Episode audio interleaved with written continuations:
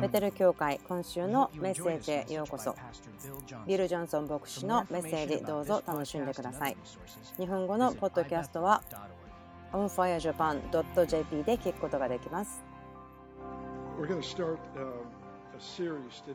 今日から私たちはあるシリーズをしていきたいと思いますでもある程度の期間を皆さんに対してこのヒントは与えてきたと思うんです。何年か前ですけれども私はこう感じました。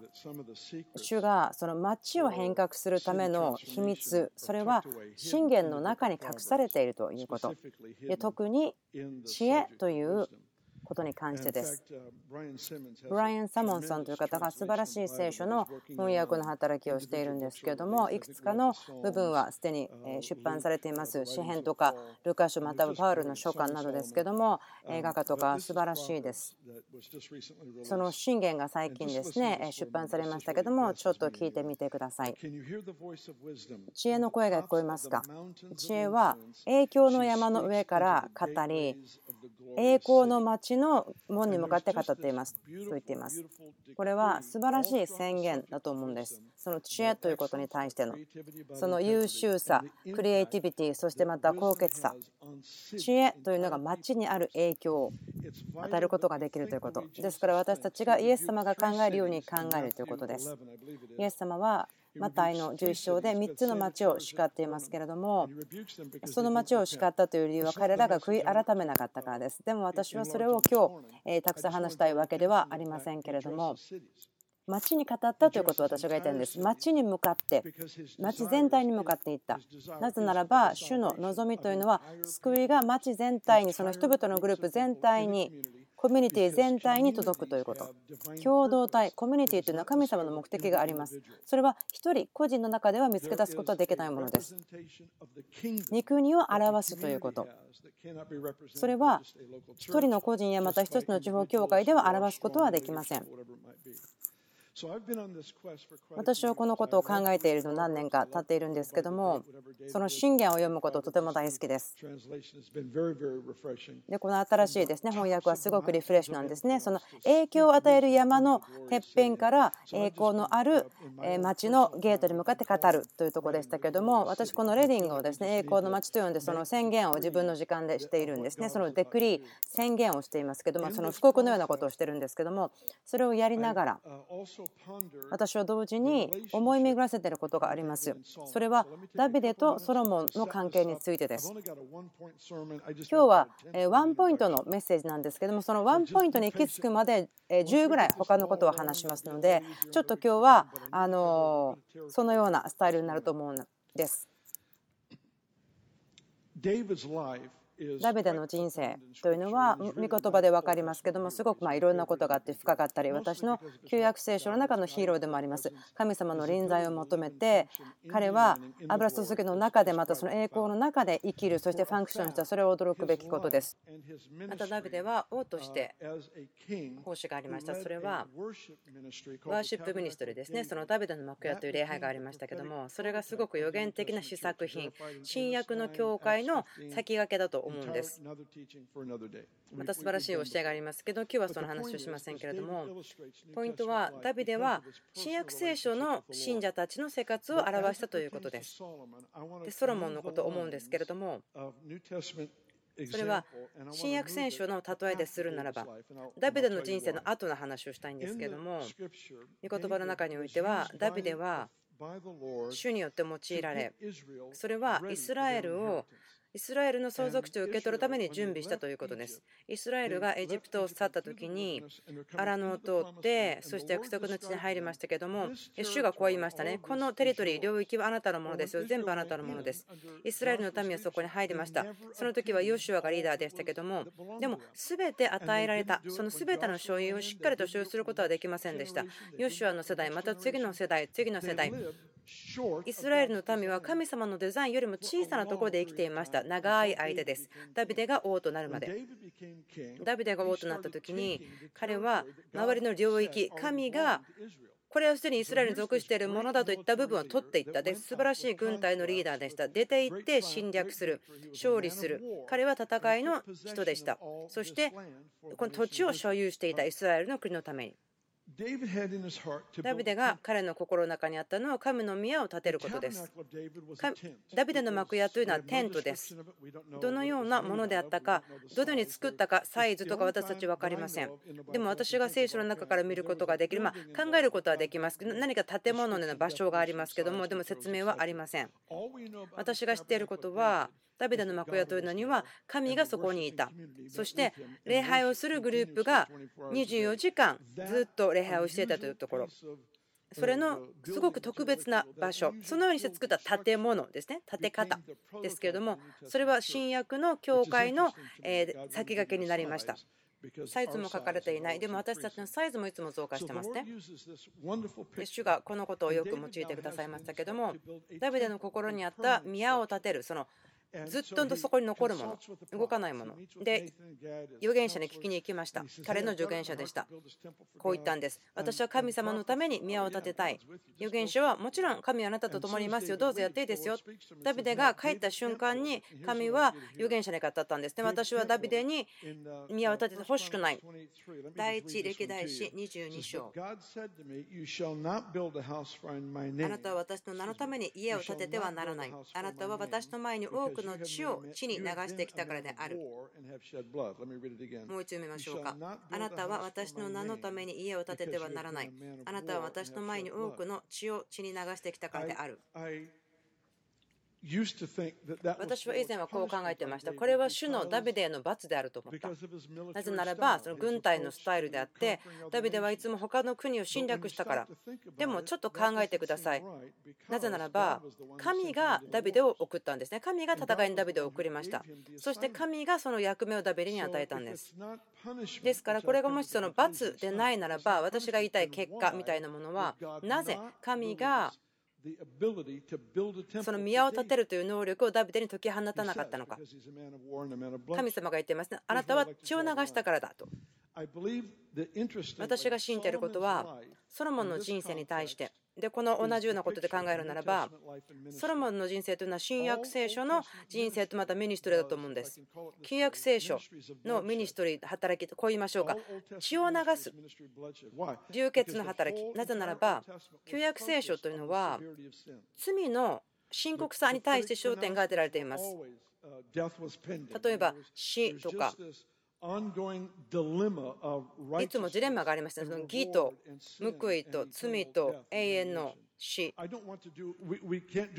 私たちそれを完全に免れることはできませんね。神様が今していることの土台にあるところですから、でも重要なことというのは、旧約聖書の働きというのは血を流す、流される。でもそれは予言的な言葉があって、町の中が悔い改めるためでした。新約聖書のミニストリーは違うんです。イエスがこう言っていますね。ヨハネ、バプテスマのヨハネは旧約聖書の原書の中で最も優れている。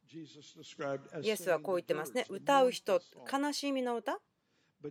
でも、イエスがご自身のことはフルートを吹くものだと言ってるんですね。そのフルートを吹くとは喜びの踊りなんです。嬉しい音楽なんです。ですから2つの種類のミニストリーがあると思います。新約と旧約。旧約というのは問題を指し示す。もう1つは解決を与える。旧約聖書すべては罪の深刻さというものを表す。立法とか預言者。それは罪の深刻さを表すことが目的でした。立法というのはいつも罪の深刻さを示し、でそこに答えがないということを言ってきました。で、やっとイエス様が来たので、でその預言者というのはイエス様を指し示す。イエス様が唯一の答えです。多くの中の一つの答えではありません。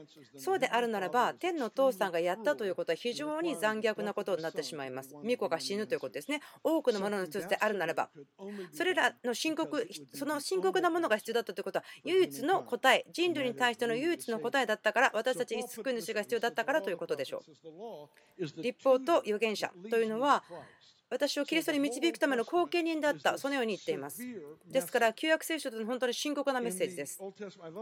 私旧約聖書大好きです。なぜならばすごく白黒がはっきりしているようなことだと思うんですね。何か問題があったら石打ちで殺されてしまうとか命が取られてしまう。その反抗する息子ということもそのような状況のことが書いてありましたよね。そのイエス様の十字架の反対のところですね。物事に対応する方法があったんですけども例えばもしあなたが主を礼拝しに行くとする。でもその汚れた人がやってきてその人は血の問題があったりまたは罪のある人生を送っていたかもしれない。でその人にあなたが触られてしまったらあなたは汚れてしまう。羊も生贄にしようと思っても誰かが唾をかけたならばその羊は汚れてしまうんです。最初がそれ清いものであったとしても今は汚れてしまった。ですからそのキリストの前には間違ったものが良いものを汚染してしまう。汚染の影響。怒った人と一緒にいてはならない。なぜならばあなたも怒る人になるからであると。ポイントは邪悪悪いものが周りに影響する。今日もそうですが一部はそうですけれども今はもっと良いもっと優勢な真理があります。今日私たちは違うんです。旧約ではあなたがツアラトの人に触ったらあなたが汚れてしまいますけれども新約聖書ではイエス様がツアラトに触った時にツァラアトの人が清くなりました。また信者の伴侶は信者によって清められていると書いてあります。ですから移行があったんです。変わったんです。でも悲しいことに今日の多くのミニストリー教会でもイエス様の死とよみがえり2000年後であったとしてもその旧約聖書のパターンその流血のミニストリーのパターンでやっていると思うんです。主がこのように言っていると感じます。ちょっと深呼吸をしてみましょうか主はこう言ってると思います。神様が建てたいものは、流血のミニストリーの上には建てられず、平和のミニストリーの上に立てる。それは答えや解決を人類にもたらすもの。ダビデとソロモンの違いというのは、私はこう思っています。すごく重要です。その新約聖書の信者として。皆さんに何年もかけて語ってきましたけれども、歴史の中で私はこういう人たちを見ることができませんでしたね。偉大なリバイバルがあったんですけども次の世代に渡された時にはその勢いが増加すると見たことがないですね。いつも下がってしまう。信仰のヒーローいたとしてもでもそれが子供や孫に渡される時には勢いが下がってしまっているということ。例えばダビデをダビデの統治の時代またリバリーダーシップを旧約聖書の中のリバイバルということにしましょう。ダビデのリバイバルというのだけがその増加している次の世代にも増加していると見ることができます。ダビデがソロモンに渡しました。増加しました。サイズ勢いの流れ重要性。またリーダーシップのやり方。もう昼と夜ぐらいに違うものがあったんですけれどもその新約と旧約です。まあ、とりあえずこれらを全部言ってからこれから言いたいことがあるんですね。私が信じていますソロモンの人生というのはまるで試作品のようです。今日神様がしたいことの先駆けのようなものです。それは、はい、じゃあまず第一列王記開いてみましょうか。第一列王記の3章。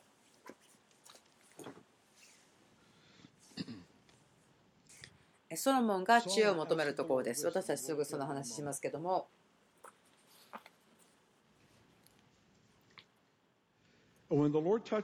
主が超自然的な知恵の賜物を持ってソロモンに触れた時に近隣諸国の王とかリーダーたちが旅をして遠くからもその犠牲を払ってきてそしてソロモンの足元に座ることをしたということが分かります。芝の女王もそうですね。そして彼女こう言ったんです。ソロモン王に仕えているしもべの方が他の近隣諸国の王よりも良い生活をしていると驚きですね。そのソロモン王のしもべの方が国を治めている他の王様よりも素晴らしく暮らしているということです。教会が無言であるならばこの世は声を持つんです。こう言いましょうか。教会が黙っている時だけこの世は声を持っています。主は今解き放ってますね。恵みの賜物ですけども、それは上から脇あなたの中にあるものですけども、その知恵というのは、なんとなくぼーっとした形でリクエストされるものではありません。もちろんあったらいいなと思うものかもしれませんけれども、御言葉にはこう書いてあるんですね。私たちにこう言われてるんです。これは熱心に求める、情熱を持って求める、そしてこれはあなたが犠牲を払うということですよということも。ソロモンがこの知恵のことを語っている時にこう言っていますね。ルビーよりも知恵を選びなさいと言っています。どういうことでしょうか。こう言ってると思います。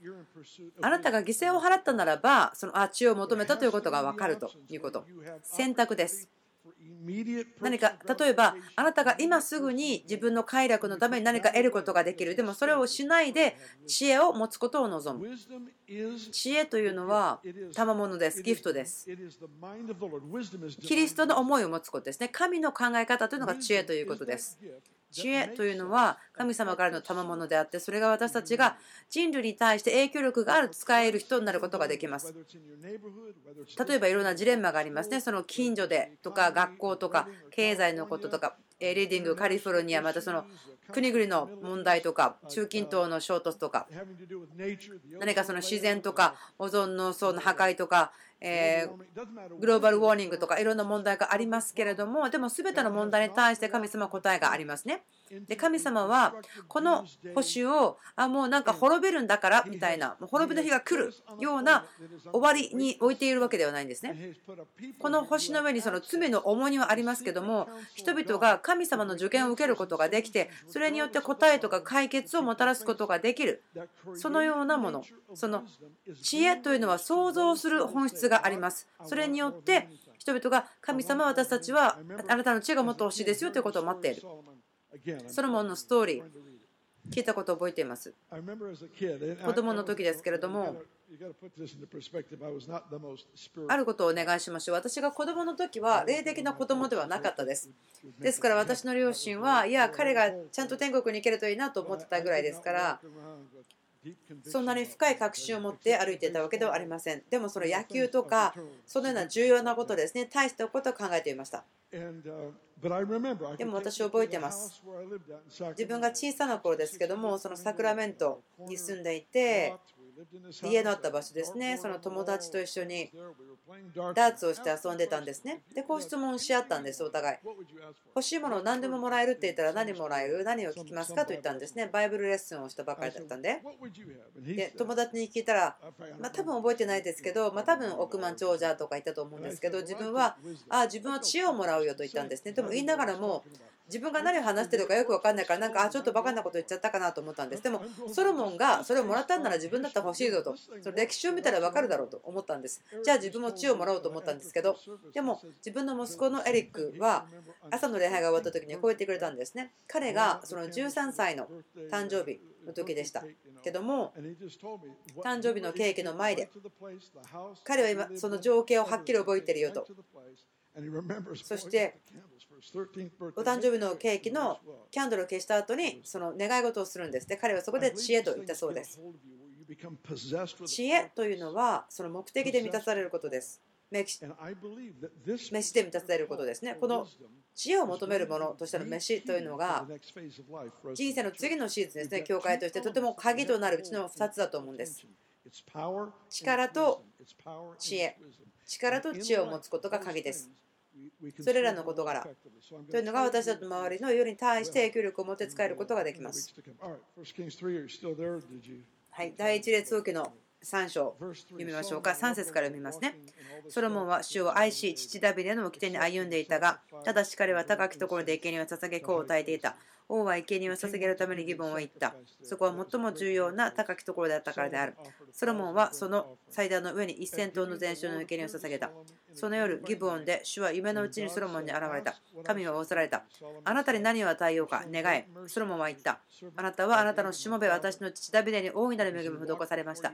それは彼が誠実と正義と真心と思ってあなたの前を歩んだからです。あなたはこの大いなる恵みを彼のために取っておき、今日その王座につくお彼にお与えになりました。とても重要なんですけども、私たち気がつく必要がありますね。あなたがその高い地位とかその昇給しているのは、あなたの前にいた人が勢いとか流れを作ったからですね。ですからあなたがその宝物、価値のあるものをあなたに渡されていて、あなたはどうそれを取り扱うかなということはあなたの選択ですよということを気がつくのは知恵だと思います。7節我が神主よ今あなたは私の父ダビデに代わってこのしもべを王とされました。しかし私は小さい子供で出入りする術を知りません。その上しもべはあなたの選んだあなたのための中におります。しかも彼らはあまりに多くて数えることも調べることもできないほどおびただしいためです。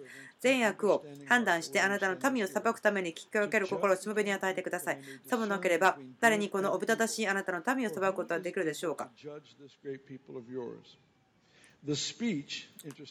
この願い事は主の御心にかなった。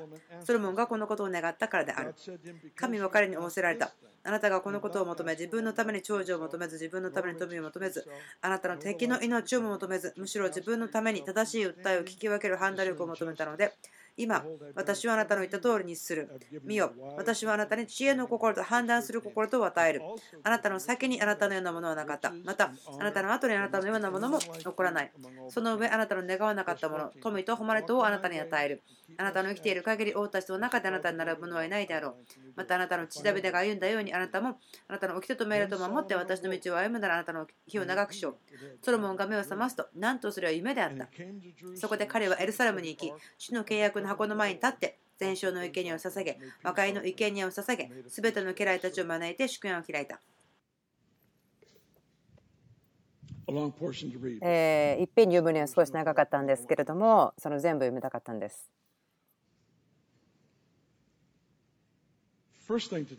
まず最初私たちが気が付くことはこの非常に変わっているソロモンが神様と持った出会いの時間のことです。それは夢の中で起こりました。分かることがあると思うんですけども重要だなと思うことイエス様の現れる姿です。イエス様が肉を持って現れるご自身として現れるそして語るでもこの場合はそうではないですね夢でした。時にはあなたは夢の中で決断することができます。あなたが眠っている時に。あなたが起きている時にはアイデアで頭がいっぱいなんです。あなたが必要を知っていて、あなたが神様がくださった職務のことを知っていれば、あなたが寝ている時にも正しい決断ができるということを信頼されていると思います。これ分かるかどうか分かりませんけれども、神様は人と神が話した言葉、夢の中ですけど、それをちゃんと受け取ってますね。ソロモン、ここで寝てます。寝てる時間に夢の中で決断をしました。で神はそこで知恵ということに対してそのダビデと契約を結びました。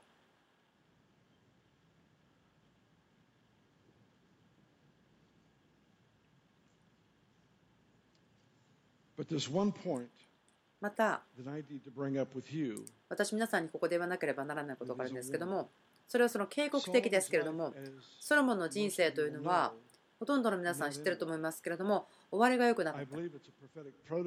まあ、予言的な試作品でもあると思うんです。私たちの周りに影響を与えるということや、それは自分たちがよく知ってるからではなく、自分たちが使えるからであるということ。そして答えをどこから得るかを知っている。どうやって答えるかを知っている。主を求めることを知っている。どのような状況であったとしても、周りの人たちのためにそれを信じて、神様が私たちに語ってくれることを信じて行う。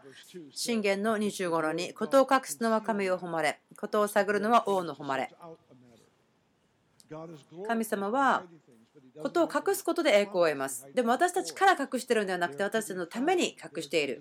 見つけられるため、発見されるためですから、その王がそれを見つけるんです。王がそれを探し出すんですね。気がつくことが必要だと思うんです。私たちの中に王権をくださっていますから、私たちは合法的なアクセスがあります。合法的につながることができます。その隠されているもの、奥義に対して私たちはコネクトすることができます。神様が私を召したのは見つけ出すためです。隠されているものを見つけるため。マタイの13で言ってるのは、神様は私たちに天の御国の秘密を与えることを喜んでいると言っています。その奥義の領域それは隠されていましたけれども今信者が何世代にもおいてその合法的にその奥義に対してコネクトすることができるようにアクセスできるようにしてくださっていた。神様の声をもっとはっきり聞いて有限的に益となることができる。また癒すことができるとか。また癒しをもたらすそしてそれは国々の衝突のことであってもどのようなことであっても神様は全てのことに対して答えを持っています。でもその答えというのは主のしもべが神の前に来てリクエストをしてそのミステリー奥義を教えてくださいということなんです。ソロモンの人生というのはソロモンの人生は非常に大きな祝福から始まりました。ダビデとソロモンの人生というのはその2人を含めて黄金期と呼ばれていますけどもダビデの人生でもしあなたが生きていてそれがもっと良くなると想像するの難しいです。あまりにも国が繁栄しているとても安全であった。ダビデのリーダーとしての手腕が優れていた。でももっともっともっとソロモンが王になった時にもっともっと繁栄した。聖書から見ることができるのはあまりにも銀がたくさんありすぎたので価値が下がってしまったから道に置いてあったと。彼らはすごく祝福して繁栄した。測ることが難しかったんです祝福を測ることが難しかった。最近読んだ本なんですけどもそれはソロモンの神殿宮を建てた時の代価を計算してみたんですけどある種すごくバカバカしさを覚えるようなものすごい金額がその今日の経済の概念ならばまあ、今、物価が高く、その計算した時よりも高いと思うんですけども、500兆円ぐらいなんですけども、とても考えられないぐらいの金額だと思うんですけれども、それを立てても残ってるお金が十分であったということ。ポイントは、ソロモンのリーダーシップの中で、国は非常に祝福されたんです。でもそこに問題があって、3節に書いてあります。ソロモンは主を愛し、父ダビデの掟に歩んでいたが、ただし彼は高きところで生贄を捧げ、香を焚いていた。主は普通ではない強調というか、マーク、印をここに書いてると思うんですけども、この経験というところに出てると思うんですけども、ソロモンは高きところで生贄を捧げたんです。ここで偶像礼拝していたわけではないですね、この場所では。偶像礼拝者ではないです。妥協しているわけではないんですね。その偽の神を礼拝していたというわけではないんです。糸高き神にソロモンは生贄を捧げていましたけども、この糸高きところというのに神の臨在がなかったんです。高きところというのは人間の自分の意思人間の考えというのを表しているんです。ソロモンは生贄を捧げたかったですね、神に対して。でも、サムエルがサウロに言いましたね。神様は生贄よりも従順の方を大事にすると。その生贄を王は捧げたんですけども、神様がリクエストしていない捧げ物を捧げた。そして、その生贄を捧げる習慣にも神様は来なかった。今日のメッセージのためのポイントですけどもやっと到着しました。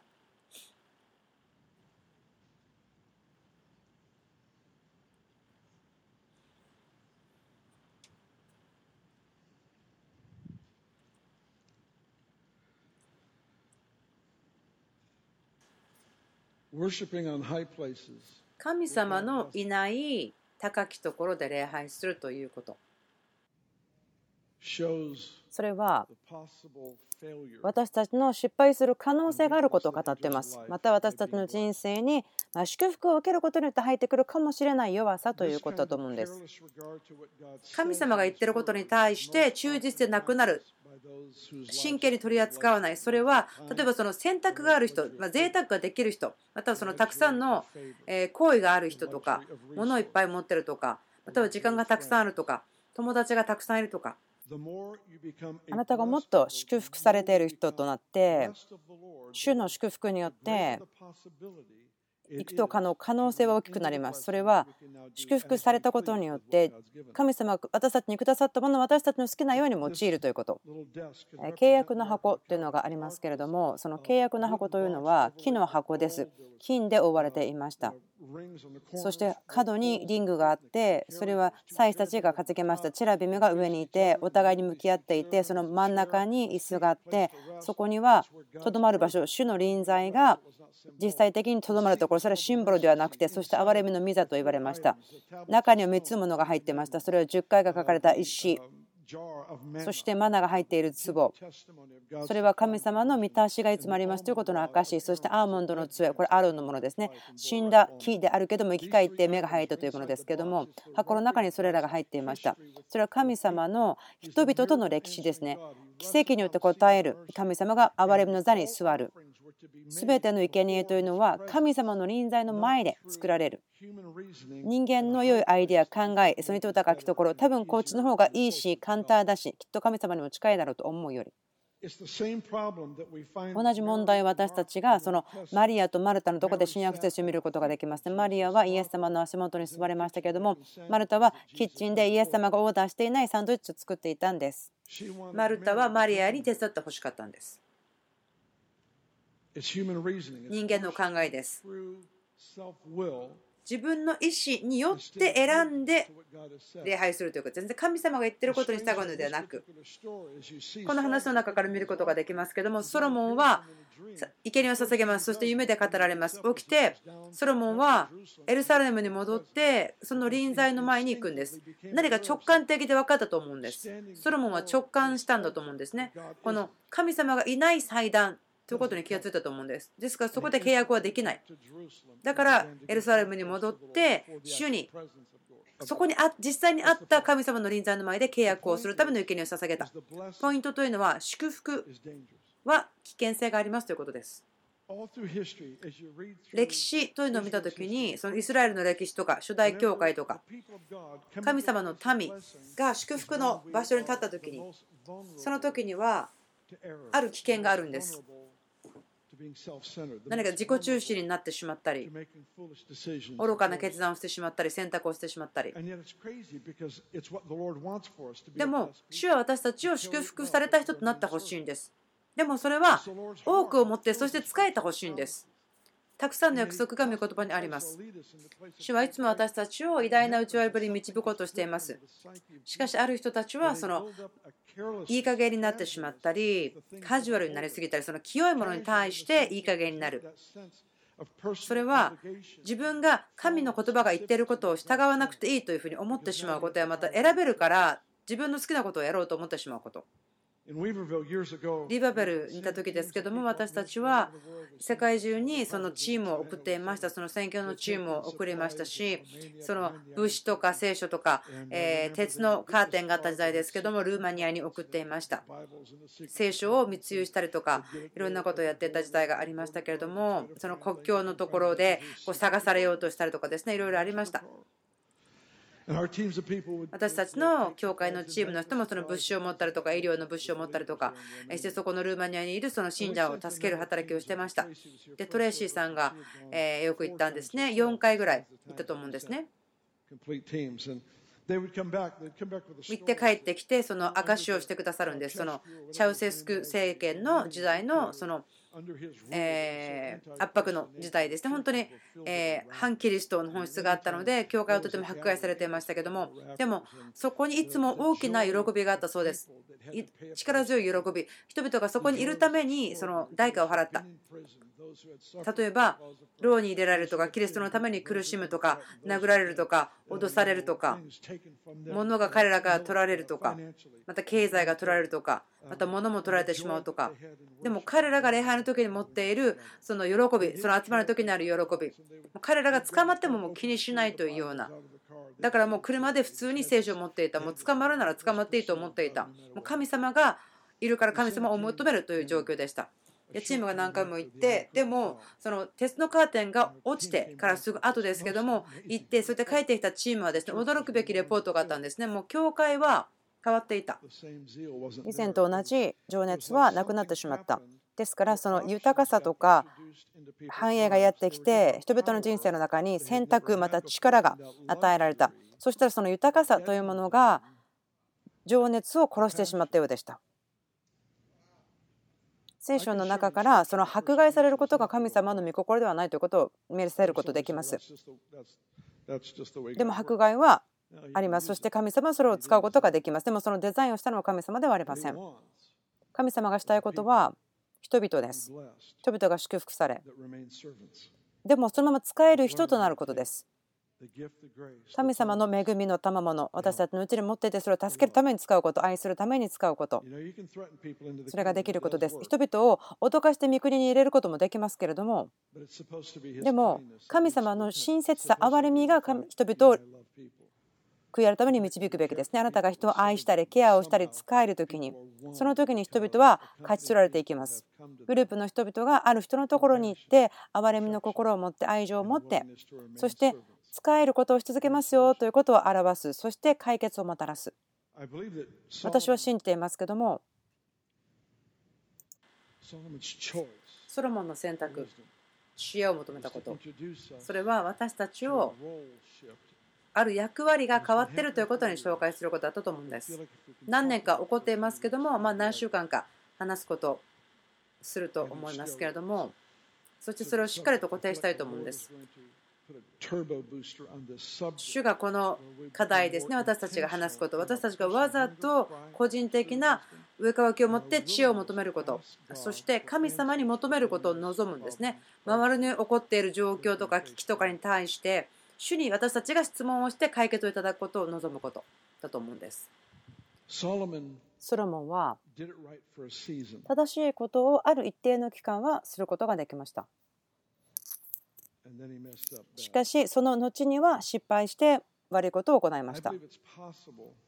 私が信じているのは皆さんが非常識と思われるような普通ではないような証をこの世にもたらすこと人々が見たことないことを表すことはできると思うということです。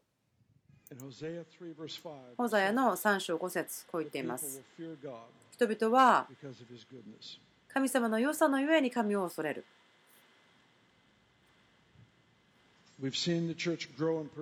私たち教会は迫害の中で成長したりまたはその苦しい状況戦いとか災害の中で衝突の中で心が清い人たちが強くなって安定してそして神様のことに向かって前進してるのを見てきました。でもその歴史の中でその人々が繁栄した時にまた祝福された時にまたグループとして多くの行為を受けた時に同じようなレベルの100%の献身また清さにとどまることができたということを見たことがないと思うんです。でも私は信じます。このような日は終わったということ。国が決してこれは見たことがないということがある。その神様の良さ。詩篇の67とこう言ってますけどもその証というのは民の神神の民が主の祝福によって生きる時に建てられると言っています。私たちがお金持ちになって自分たちの個人的な帝国を立て上げるそのようなものではありませんけれども私が言っていることはたくさんの祝福を神様が一人一人から流したい。そのびっくりするような祝福。でもそれは人々がびっくりしたあなたを見るためです。そしてあなたの人生に何があるのかを見てそしてあなたを見てこの人たち素晴らしいけどでもそこまで素晴らしい人たちじゃないよね。ということは神様がやってるに違いないと思うことができる。神様がその献身をしているその神様に焦点を当てている人たちに対して与えようとしていることがあると思うんです。エンドタイムですけれどもでもこの救い出されることを待つのではなくてで救い出すために探しに行く。その人たちが歴史を変えることができる。どうぞお立ちください